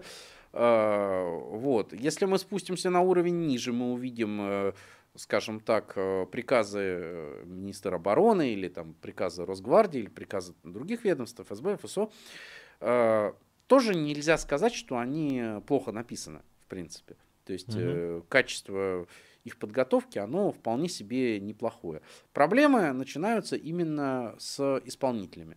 Как мне кажется, со временем, ну вот что сказать, да, со временем у нас э, государственный аппарат будет, как я все-таки искренне на это надеюсь, да, и э, я своим студентам всегда это говорю, что вот это их задача, в том числе э, улучшать его э, изнутри, да, я надеюсь, что государственный аппарат, в том числе и в этом отношении, будет э, становиться лучше. У меня еще есть вот такой вопрос. Э, нужен ли врач вообще? Ну, то есть, как бы для принятия решения о выплате. То есть, ну, врачи, они лечат, вот, почему именно, ну, если, если задача этой военной врачебной комиссии, ну, она же простая, там, э, сумма из двух ответов, то есть да, либо нет, то есть ранен человек или нет. Вот, собственно, это должна определить военная врачебная комиссия. Я думаю, что для этого не нужны никакие 6 лет образования. Дело в том, что, э, собственно, как таково, если мы посмотрим все эти приказы, да, мы увидим, что э, само решение врач-то и не принимает. Его принимает либо, ну если мы говорим о системе Министерства обороны, да, его принимает либо командир воинской части э, в случае смерти, да, угу. либо решение о выплате. Там прям так написано. Решение о выплате применяется, применяется командиром. Либо, если э, речь идет о э, ну и, кстати, в случае ранения тоже, тоже соответственно, ранение военнослужащего, который продолжает службу, там тоже принимается это решение именно таким образом. А если э, гражданин уволился с военной службы, то принимает решение военный комиссар. Вот. Mm-hmm. Но дело в том, что, как это часто бывает, решение-то они принимают, да, но э, для того, чтобы они его приняли, да, необходима вот эта самая справка, как один из двух основных mm-hmm. документов. И вот ее получить без э, заключения э, военно-врачебной комиссии невозможно, соответственно. Поэтому, да, здесь вопрос усмотрения, наверное, наверное, велик. Вообще это вопрос в каком-то смысле внешнего контроля, причем не обязательно общественного, да, а хотя бы хотя бы, может быть, большего контроля там, со стороны каких-то каких внутри Минобороновских инспекций. У них существует свой ведомственный контроль. Как бы, да, это, наверное, тоже такой вопрос. Я обязательно, у меня был, собственно, в прошлом году у меня был студент, вот, достаточно э, поставленное должностное лицо Министерства обороны. Я ему уже ссылочку скинул на этот стрим. Вот. Правда, он его, я думаю, в записи будет смотреть, но вот э, это в том числе и вот вопрос к его ведомству, конечно, да. К организации внутреннего контроля, будем так говорить. Вот. Так, а, продолжают приходить э, вопросы. Вот. Э, Имперский прислал еще 200 рублей и написал на пельмени Германа Стерлигова, но не пельмени Германа Стерлигова, но на пачку пельменей. Останки на традиционные хватит. Ну, спасибо. Пельмени Германа Стерлигова, это которые там стоят э, типа 10 тысяч рублей один пельмень, что ли? Ну, что-то такое, думаю, да. Я, честно говоря, никогда не ел самих пельменей Германа Стерлигова. У меня один знакомый купил себе батон ну, или там, не помню, буханку от Германа mm-hmm. Стерлигова, и потом очень долго об этом рассказывал, говорит, остался впечатлен, но все равно на этих денег. А. Вот. А, Илья прислал 100 рублей и спрашивает, есть ли возможность получить статус участника боевых действий для гражданского лица, который привлекался для обеспечения специальных задач на территории, как я понимаю, САРа, это Средняя Африканская Республика. Сирийская Африканская. Сирийская Африканская. А, арабская. Арабская да. Республика, но он не был принят на работу в организацию, которая работала совместно с военными. Думаю, что нет даже практически однозначно, практически однозначно нет, потому что указ касается только военнослужащих. А, существует, я вот сейчас не готов э, детально сказать, да, но существует применительно к ДНР и ЛНР э, указ, который касается поддержки волонтеров, да, в, угу. случае, в случае их ранений. Но я вот честно говоря, не готов сказать, какие там именно меры поддержки, какие-то выплаты там тоже предусмотрены. В его случае практически однозначно выплат здесь от государства не будет. И, ну, э, будем так говорить, э, это больше вопрос э, этики и юрист это последний, кого следует спрашивать об этике на самом деле, потому что э, любой, любой юрист обязан быть занудой и циником, в противном случае он просто профессионально непригоден. Вот. Но я бы сказал так, что э, если мы говорим именно о э, том, почему именно военнослужащим да, осуществляются эти выплаты, в том числе даже там, применительно к Сирии, ну, потому что, в общем-то, государству военнослужащие в этом отношении как бы нужнее. Я понимаю, да, я прошу прощения за профессиональный цинизм, как бы, да, но э, вот мы видим, что это так на самом деле. Вот. И, кстати сказать, э, может быть, отчасти вот само такое распространение явления, как ЧВК, да, э, не только ведь у нас, да, э, а мы видим это и у наших вероятных противников Соединенных Штатов Америки и в Европе мы это видим, да.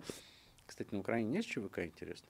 Вот, вот именно такие. Ну, нет, наверное. Но я думаю, что на Украине нет, нет, этого ну, смысле... пространства ухода от ответственности, в принципе, не нужно искать. Ну, правильно, Но, зачем? То есть, как Сомали бы... тоже нет ЧВК, я понимаю. Зачем Украине ЧВК, если у них вполне себе в, в, в, воинская часть ВСУ, это батальон Азов, да?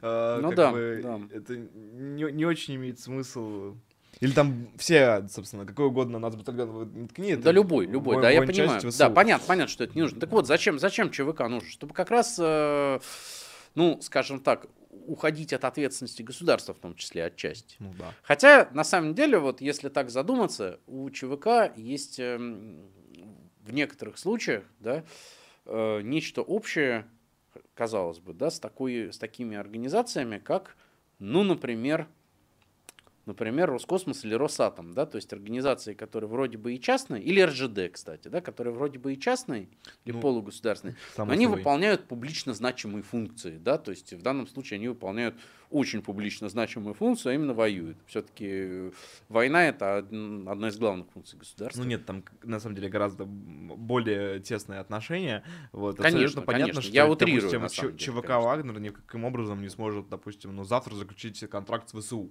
Ну не будет такого. Ну, ну да. точно. И да, даже если сильно захочет. А вот э, с ВСУ нет, а с каком в какой-нибудь богом забытой стране, в которой у нас нет прямых там каких-то интересов, почему бы и нет? Ну, ну я, я, не, я не знаю, но охотно готов, готов допустить, ну, например, не знаю... Э, я думаю, что в ЦАР там, допустим, э, интересы точно есть. В ЦАР интересы есть, но вот есть же страны, там, в Латинской Америке, например, э, особо с интересами вот у нас не очень, да, хотя, хотя казалось бы. У меня даже была, э, собственно, есть э, хорошая знакомая, которая работала давно э, дипломатом в Колумбии.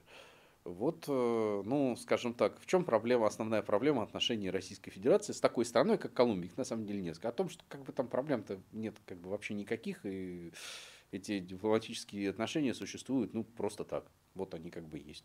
Да. Ну, чтобы туристы могли прилететь. А они туда как бы не очень-то летают. Ну, это, это дорого. Ну, да, Колумбия немножечко кофе нам поставляет, а мы им э, даже вроде бы там пару БТРов продали когда-то. Ну, что-то в этом роде. Для полиции, там, может, для армии, не знаю. Вот. А больше, больше им все равно не дают покупать. Во-первых, потому что денег нет, а во-вторых, потому что, потому что им США даст связанный кредит на покупку вооружений, собственно, американских. Вот. А, продолжим. Симак прислал еще 100 рублей. Написал, есть такой случай. Военнослужащий ЛДНР с тяжелым ранением был на лечении и отправлен в Россию. После оказания первой медицинской помощи его отправляют в ЛДНР, где с медициной гораздо хуже. Ну, э, конечно, ничего хорошего в этом нет, но, к сожалению, если мы возьмем нашу сегодняшнюю тему, то с формальной, с формальной точки зрения он с вооруженными силами Российской Федерации никак не связан я согласен, это очень плохо, но вот э, ни выплат он этих не получит, э, ничего. Другое дело, что если, я надеюсь, все-таки ДНР и ЛНР когда-нибудь примут все-таки в состав России, я очень надеюсь, что это будет довольно скоро, то, может быть, будут какое-то законодательство, которое, что называется, постфактом будет определять э, статус таких лиц. На данный момент его нет, и, к сожалению, ничего сказать э, здесь нельзя, остается только грустно, в общем-то, пожать плечами.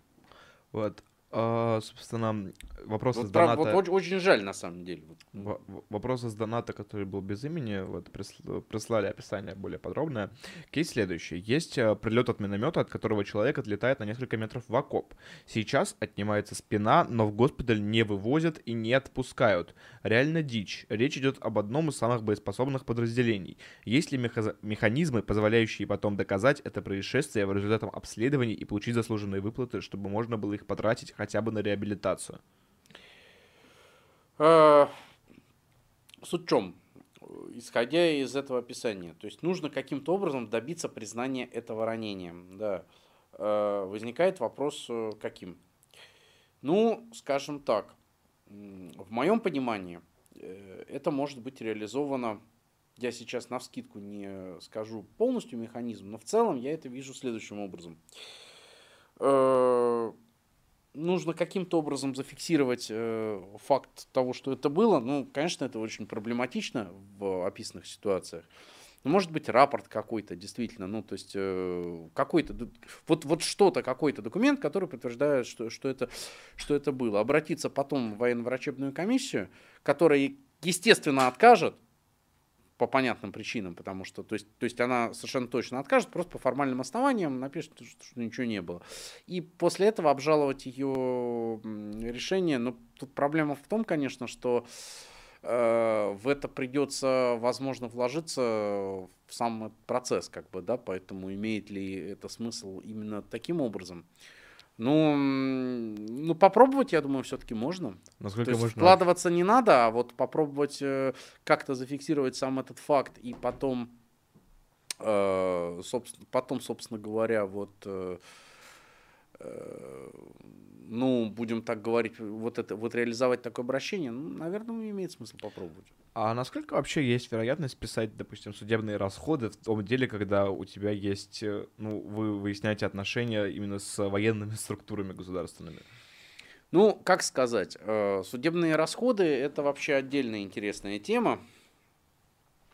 Дело в том, что судебные расходы всегда взыскивают у нас э, не очень много, да, то есть э, если мы говорим о расходах на, расходах на оплату услуг представителя, то их э, взыскивают, эм, скажем так, как указано во всех процессуальных кодексах, э, то есть и в Гражданском процессуальном кодексе, и в Кодексе административного судопроизводства, и в Арбитражном процессуальном кодексе, ну, к этим отношениям он не применим, да, но тем не менее там то же самое. Их взыскивают в разумных пределах, и пленум э, Верховного суда в 2016 году на эту тему тоже э, как бы э, описал. Но если расходы, э, ну, если речь идет о расходах там транспортных, например, да, вот, э, ну, э, то и они документально подтверждены, то их, да, можно взыскать. Если говорить о судебных расходах вот в той ситуации, которую мы рассматриваем, да, то, ну, не знаю, если оспорить это решение и добиться положительного решения суда, ну, можно, наверное, да, там, 1030, наверное, можно отсудить. В лучшем случае. Да. э, Ну, а так, э, в общем-то, опять же, зависит, если, если какие-то там транспортные были расходы еще, то можно, наверное, больше. Тут нюансы тоже некоторые. Вот, ам, у меня есть еще следующий вопрос. Как вообще гражданскому обществу, ну, подготовиться? Ну, то, что СВО, оно будет какое-то еще время достаточно продолжительное продолжаться, поток раненых, он будет возвращаться, и у них будут возникать проблемы с получением выплат, а, проблемы с э, реабилитацией. Как обществу помочь, э, собственно, военным? То есть мы говорим пр- прежде всего про военных э, в этом стриме, а И, допустим, если есть у нас зрители, вот, они хотят создать э, волонтерскую организацию содействия в получении выплат. Что им делать? Ну, если говорить о таких э, волонтерских организациях, это очень хорошая идея на самом деле. Ну, вот точно так же, как сейчас существуют э, различные волонтерские организации, э, там, типа УПСБ, да, вот там Мгм. Little 22, да, то существуют, эм, ну, они занимаются, со- собственно говоря, чем они занимаются? Они занимаются снабжением, строго говоря. То есть это такой волонтерский, волонтерское тловое обеспечение в части именно снабжения. У меня всегда вот это, ну, не знаю, как это, э, это, конечно, здорово, что это есть. Жаль, что это не обеспечивает государство. С другой стороны, ну, может быть, государство и не в состоянии это обеспечить в принципе, да. Если говорить о волонтерской организации какой-то, связанной с содействием в получении выплат, ну, тут э, вполне можно вести об этом речь. Ну, точно так же, как вот существует, например, такое явление, как юридические клиники, да, угу. студенты этим занимаются. У меня вот на самом деле есть мысль сделать, может быть, нечто подобное, но, опять же, это требует, э, это требует ресурсов, это требует, условно говоря, э, свободных ног, да, то есть вообще большинство ситуаций, они достаточно шаблонные, то есть написал обращение туда-то, написал обращение туда-то, можно подготовить какие-то формы этих обращений, ну, там, более, более-менее примерные. Вот можно, например, кстати сказать, эм, как удачный пример подобного, что э, во времена, э, допустим, в прошлом, позапрошлом году, э, скажем так, во время коронавесия, будем так говорить, э, мы увидим мы видим большое количество таких вот сообществ, в том числе юридических, которые вот, э, скажем так, боролись очень достаточно эффективно на самом деле вот с нарушениями прав, э, там, связанных со всеми этими коронавирусными мероприятиями. На самом деле очень эффектно. Даже, даже их вот, э, о них даже и сейчас там вспоминать. Они, в принципе, сейчас существуют. Какие причем, могут... причем там как бы довольно, довольно профессиональные люди работают, то есть там я читал, сам как бы сам смотрел, тут ну так вполне себе. Какие могут быть э, требоваться ресурсы? То есть вот как, э, я не знаю, если как бизнес-план это рассматривать, сколько нужно, допустим, денег или людей, чтобы... Тут главное, я думаю, что тут не такой большой нужен бюджет. тут очень много, э, ну, нужны относительно большие ресурсы именно людские. Угу. Потому что написание обращений, ну, вот рассмотрение дел, будем так говорить. Угу. Вот, то есть, э, ну, со, сво со своей стороны я вот, э, конечно, мне было бы интересно что-то такое попробовать, как бы в чем-то таком поучаствовать, но именно условно говоря, да, э, это, в общем-то, как мне кажется, среди молодых вот людей с юридическим образованием, может быть, даже среди тех, кто его еще только получает, да, а, вот, э, может быть, их можно было бы хорошо в этом задействовать. То есть, то есть студентов, ну, наверное, студентов старших курсов скорее все-таки, угу. чтобы у них уже были, был какой-то опыт. В принципе, ну, я думаю, что это вполне реально сделать. Какой нужен, какой нужен ресурс? Ну, хотя бы для начала, не знаю, ну, человек 10, как минимум, да? то есть, э, которые готовы были бы этим заниматься. Может быть, э, вот в современных условиях, в общем-то, да, не нужно даже помещение какое-то иметь для этого, да. Э, в этом смысле вот сейчас возможности самоорганизации, конечно, с учетом современных средств связи, они очень большие. Я вот еще как ну, скажем так, как представитель не совсем, ну, скажем, мое поколение, наверное, первое интернетное, да, но mm-hmm. все-таки, э, скажем, те, кто младше меня, да, они уже, а, скажем, с техникой, с телефоном вообще не расстаются в принципе. Я все-таки вот так, наверное, не могу. Понял. А вот еще дворянин оставил несколько комментариев по ходу нашей с вами дискуссии. Я их угу. зачитаю. Да-да.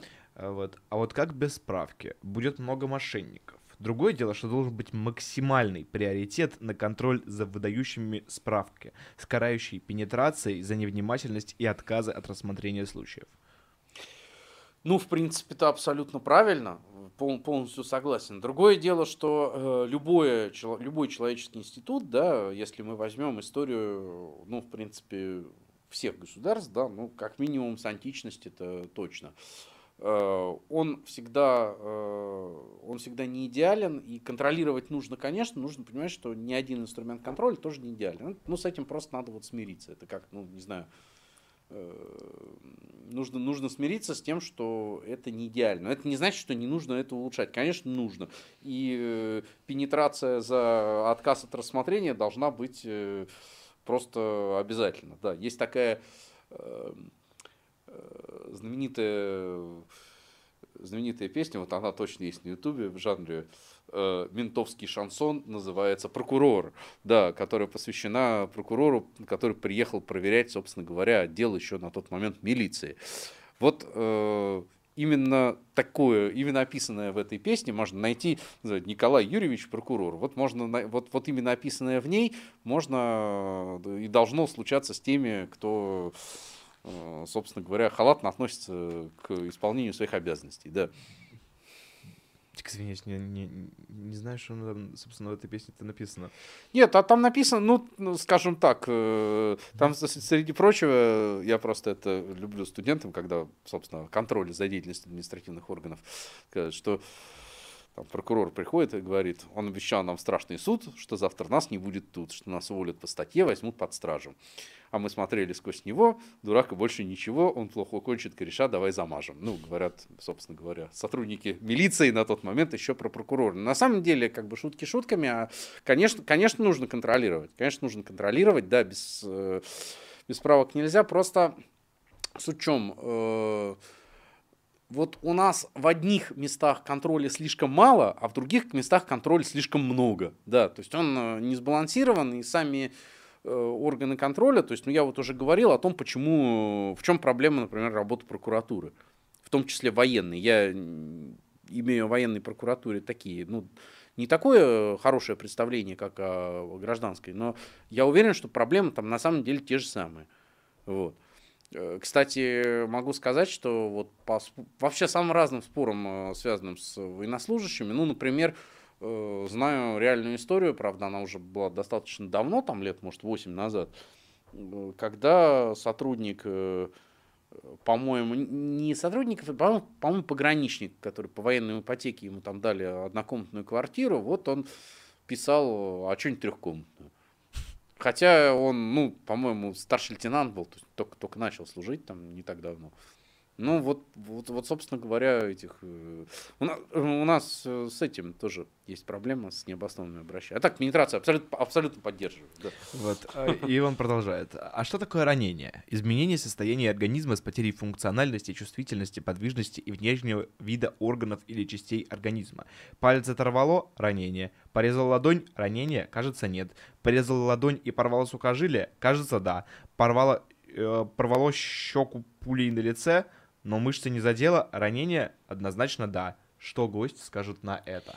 Я скажу, что это э, вообще э, этому есть вполне себе э, научное понятие в административном праве, но э, в германской доктрине оно вот лучше в этом смысле выражено. По-немецки будет unbestimmter Rechtsbegriff, то есть неопределенное правовое понятие. Ранение – это как раз классический пример неопределенного правового понятия. То есть э, это понятие, которое определяется, ну, скажем так, точное значение которого определяется, собственно говоря, в процессе правоприменения. Просто со временем складываются определенные критерии того, что считать ранением, а что не считать. И, э, скажем так, понятно, то есть э, проблема абсолютно понятная, что это, условно говоря, недостаточно э, точно, недостаточно точное определение, достаточно точного определения того, что такое ранение, быть не может в принципе, как и с очень многими другими э, э, явлениями в жизни. Ну, пожалуйста, да, то есть, э, вот, например, да, э, полагаю, что подавляющее большинство, ну, даже, даже, наверное, абсолютно все, кто учился там хотя бы, хотя бы в школе, да, хоть раз сдавали какой-нибудь экзамен. Вот э, при сдаче экзамена невозможно исключить усмотрение экзаменатора в принципе никогда. И э, да, ЕГЭ это тоже не решает, кстати сказать, э, и не может решить, потому что, ну, скажем так, тест все равно подразумевает определенное, определенное усмотрение. Да, то есть более-менее более -менее совершенный экзамен, он, э, ну, как бы может быть только относительно. А поэтому, поэтому вот то, то, же самое, то же самое с ранением. Все равно, все равно всегда это понятие будет неопределенным. А как со временем это определяется? Прецедентно? Ну, э, если говорить о, о прецеденте, да, конечно, определяется, я бы сказал, не прецедентно, а казуистически, да, то есть э, дело в том, что вообще у нас есть э, очень Это уже Ну, есть такой по- теорет- вот- теоретика правовой. Сейчас, сейчас объясню, да. Есть теоретика правовой такой вопрос, а что такое вообще прецедент на самом деле? А что такое прецедент? Обычно же говорят, что прецедент, а, ну это один раз решили, и потом стали так делать. Нет, ничего подобного. Прецедент это не само решение. Прецедент это логика решения, да. То есть э, вообще вот у англосаксов, которые, ну, если честно, англосаксонское право, ну, так будем вещи называть своими именами, варварское, да, то есть Ну, прецед- вообще, вообще прецедент говорит о том, что, то есть они, ну, просто не дошли еще до того уровня, что континентальные европейские государства, да, А, хотя у них есть оригинальные подходы. В частности, англосаксы, кстати, они обожают э, латинскую терминологию юридическую, но это примерно как вот, ну, не знаю, там, э, обезьянка увидела там что-то красивое, да, и вот в это оделась, ну, что, что-то, что-то подобное, да. Я, опять же, немного утрирую. Пари. Так вот, что так... Эм, Да, да, да, да, да, да, совершенно, совершенно, вот, совершенно верно. И что такое э, прецедент? Прецедент это так называемая рацио дециденди, да, по латыни, то есть э, логика решения, разум решения. Вот, э, то есть вот как, вот общий подход к решению ситуации, который был один раз проявлен. А э, как бы при ближайшем рассмотрении, кстати, у англосаксов выяснится, что там у них очень странные такие методы работы с этими прецедентами. Например, что э, вот э, старый прецедент использовать несправедливо. А что это значит? Ну, что вот хотите под этим понимать, то и понимаете.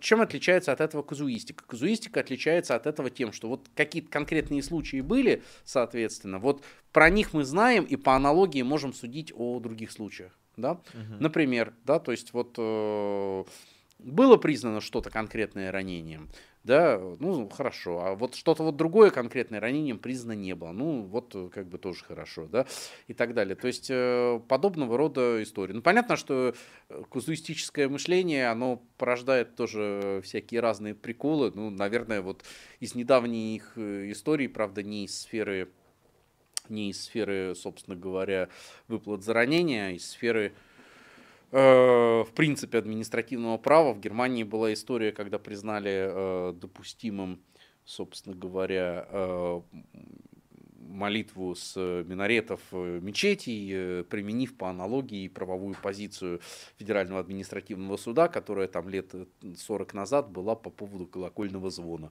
И все стали над этим... Это действительно, действительно очень смешно, но с формальной точки зрения, в общем, это, ну, как бы в этом определенная логика есть.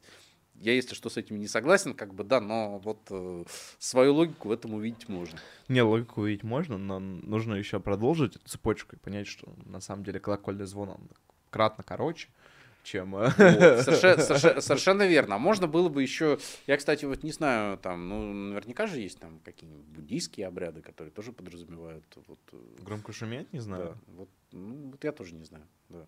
Так что, так что да, казу- вот это, это, вот возвращаясь к нашей теме, да, решается это все казуистически и будет решаться казуистически, и ничего другого человечество не придумало. Кстати, э, то есть э, суть в том, что эти проблемы, ну, просто, скажем так, такого масштаба операций э, мало кто проводил, да, то есть, или там, может быть, даже, даже, наверное, ну, не знаю, какие, вот, вот если со- сопоставить, какие военные конфликты сопоставимы со СВО там за последние, э, ну, допустим, 40 лет. Ирано-Иракская война, наверное. Ну, там есть э, основная проблема, которая заключается в том, что, ну, например, э, число американских солдат, участвующих в высадке в Ираке, а, оно сильно превосходит число р- российских солдат, участвующих в СВО. Но при этом а, технологическая разница между США и Ираком, она намного больше, чем технологическая разница между, соответственно, Понятно. а, Россией и Украиной. Поэтому я думаю, что за последние 30-40 лет э, и вообще, в принципе, с конца Второй мировой войны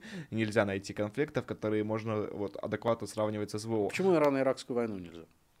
Ну, потому что мне кажется, Сопоставимый что... технологический уровень, э, сопоставимое количество войск, э, собственно, ну, мне бы очень не хотелось, чтобы было сопоставимое все остальное, если честно, там результат, например. Не, Поэтому, ну, как там бы- есть совершенно несопоставимый уровень э, использования определенной военной технологии, вот, которая предопределила победу.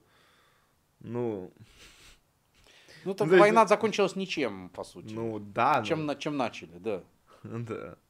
Ну, я, я понимаю, да, про, шту, про штурм Басра этими живыми волнами я в курсе, да. Но я просто, я просто к чему это говорю, что вот найти подобного рода опыт, да, в мировой, в мировой практике довольно, довольно проблематично, но в принципе, да, то есть, э, ну, я думаю, что любой правопорядок стал бы решать это казуистически. Вот. Что американский, кстати, наверняка тоже. Я бы я предлагаю резюмировать вот чисто тезисно, что нужно делать солдату, родственникам и обществу. Из этого наши дизайнеры потом, не так как я хотел, э, но потом сделают, соответственно, краткий э, конспект. Кстати, и я хочу еще раз поблагодарить а, автора телеграм-канала Со Погром Спок. Вот он еще упоминался, на него можно перейти из обыкновенного царизма. Вот за то, что он эту тему поднял. Спасибо. Вот. Э, и за то, что он нас с Вадимом свел. Тоже. Спасибо. А, первое. Это найти доверенное лицо заблаговременно. Да, можно не одно. Можно не одно. И выписать ему нотариально заверенную. Э, дать... Да, желательно нотариально удостоверенную. Кстати, почему нотариально удостоверенную? Потому что на самом деле она не обязательно должна быть нотариально удостоверенной. Закон не требует ее нотариального удостоверения, но на всякий случай во избежание э, не вполне адекватных людей, которые считают, что доверенность это должна быть нотариально удостоверенная, да, и во избежание просто лишних споров лучше сделать ее нотариально удостоверенной. На самом деле она не обязательно таковой должна быть. Вот. Э, на всякий случай сделать ее нотариально заверенной в избежание реакции неадекватных людей. Вот. Э, второе. Это... И маленькая оговорка, я прошу прощения, да, в доверенности должны быть э, сформулированы полномочия на подачу от имени, собственно, доверителя, да, Э, обращений в государственные органы, в том числе в органы военного управления. А, особо это пометить э, Э, собственно, угу. по, по, по любым вопросам. То есть, да. Да, то есть не, не нужно делать доверенности на перепродажу имущества. Не, это вообще из э, другой Кстати, я прошу прощения, это прямо из классической э, русской литературы. Это, собственно, Салтыков-Щедрин, господа Головлевы, там вот был этот момент, что Иудушка Головлев, он видит, а почему в доверенности это вот нету, вот, э, чтобы вот продать имение вот заодно нельзя, он там очень возмущался, что ему не такую доверенность, там кто-то, по-моему, как раз вот. Маленько выдал. Если да. ваши доверенные лица хотят какую-то другую доверенность, значит, не стоит их сделать доверенными лицами. Возможно, стоит там проверить кошелек. Ладно, слишком углубились. Дальше, самое главное, это грамотно составить рапорт да, и зафиксировать факт его подачи. И зафиксировать факт его подачи. Вот. Э, в случае, ну, дальше военная врачебная комиссия работает, потом э, командир выпис... потом, потом, потом военное, выдает военное медицинское учреждение выдает справку. Вот. Дальше можно все, на все это дело жаловаться. Жаловаться можно в военную прокуратуру и вышесто... применительно к военно-врачебной комиссии вышестоящую военно-врачебную комиссию. А теоретически, ну, при определенных обстоятельствах можно обращаться в независимое военно-экспертное учреждение, но это, как правда, достаточно редкий отдельный вот. вопрос. Обязательно нужно фиксировать факты обращения, вот, э, в первую очередь, и вот, собственно, это все, что может солдат сделать. Ну, на самом деле, концептуаль, концептуально да. Просто это нужно делать, ну, то есть нужно быть готовым к тому, что это, возможно, потребуется делать, ну, систематически, да, то есть mm-hmm. э, обращаться и так далее. Э, что касается обращений. Ну, на самом деле, есть еще возможность обжалования в судебном порядке, но лучше этого не делать, ну, как бы не зная, как это делается, да, то есть э, mm-hmm. вот э, что, вот на, на самом деле, да, понятно, что у нас каждый может обратиться в суд, э, и у нас огромное количество людей, которые обожают это делать. Это, кстати, глубокое заблуждение, что наши люди не любят судиться. Это просто, ну, вот вообще не так.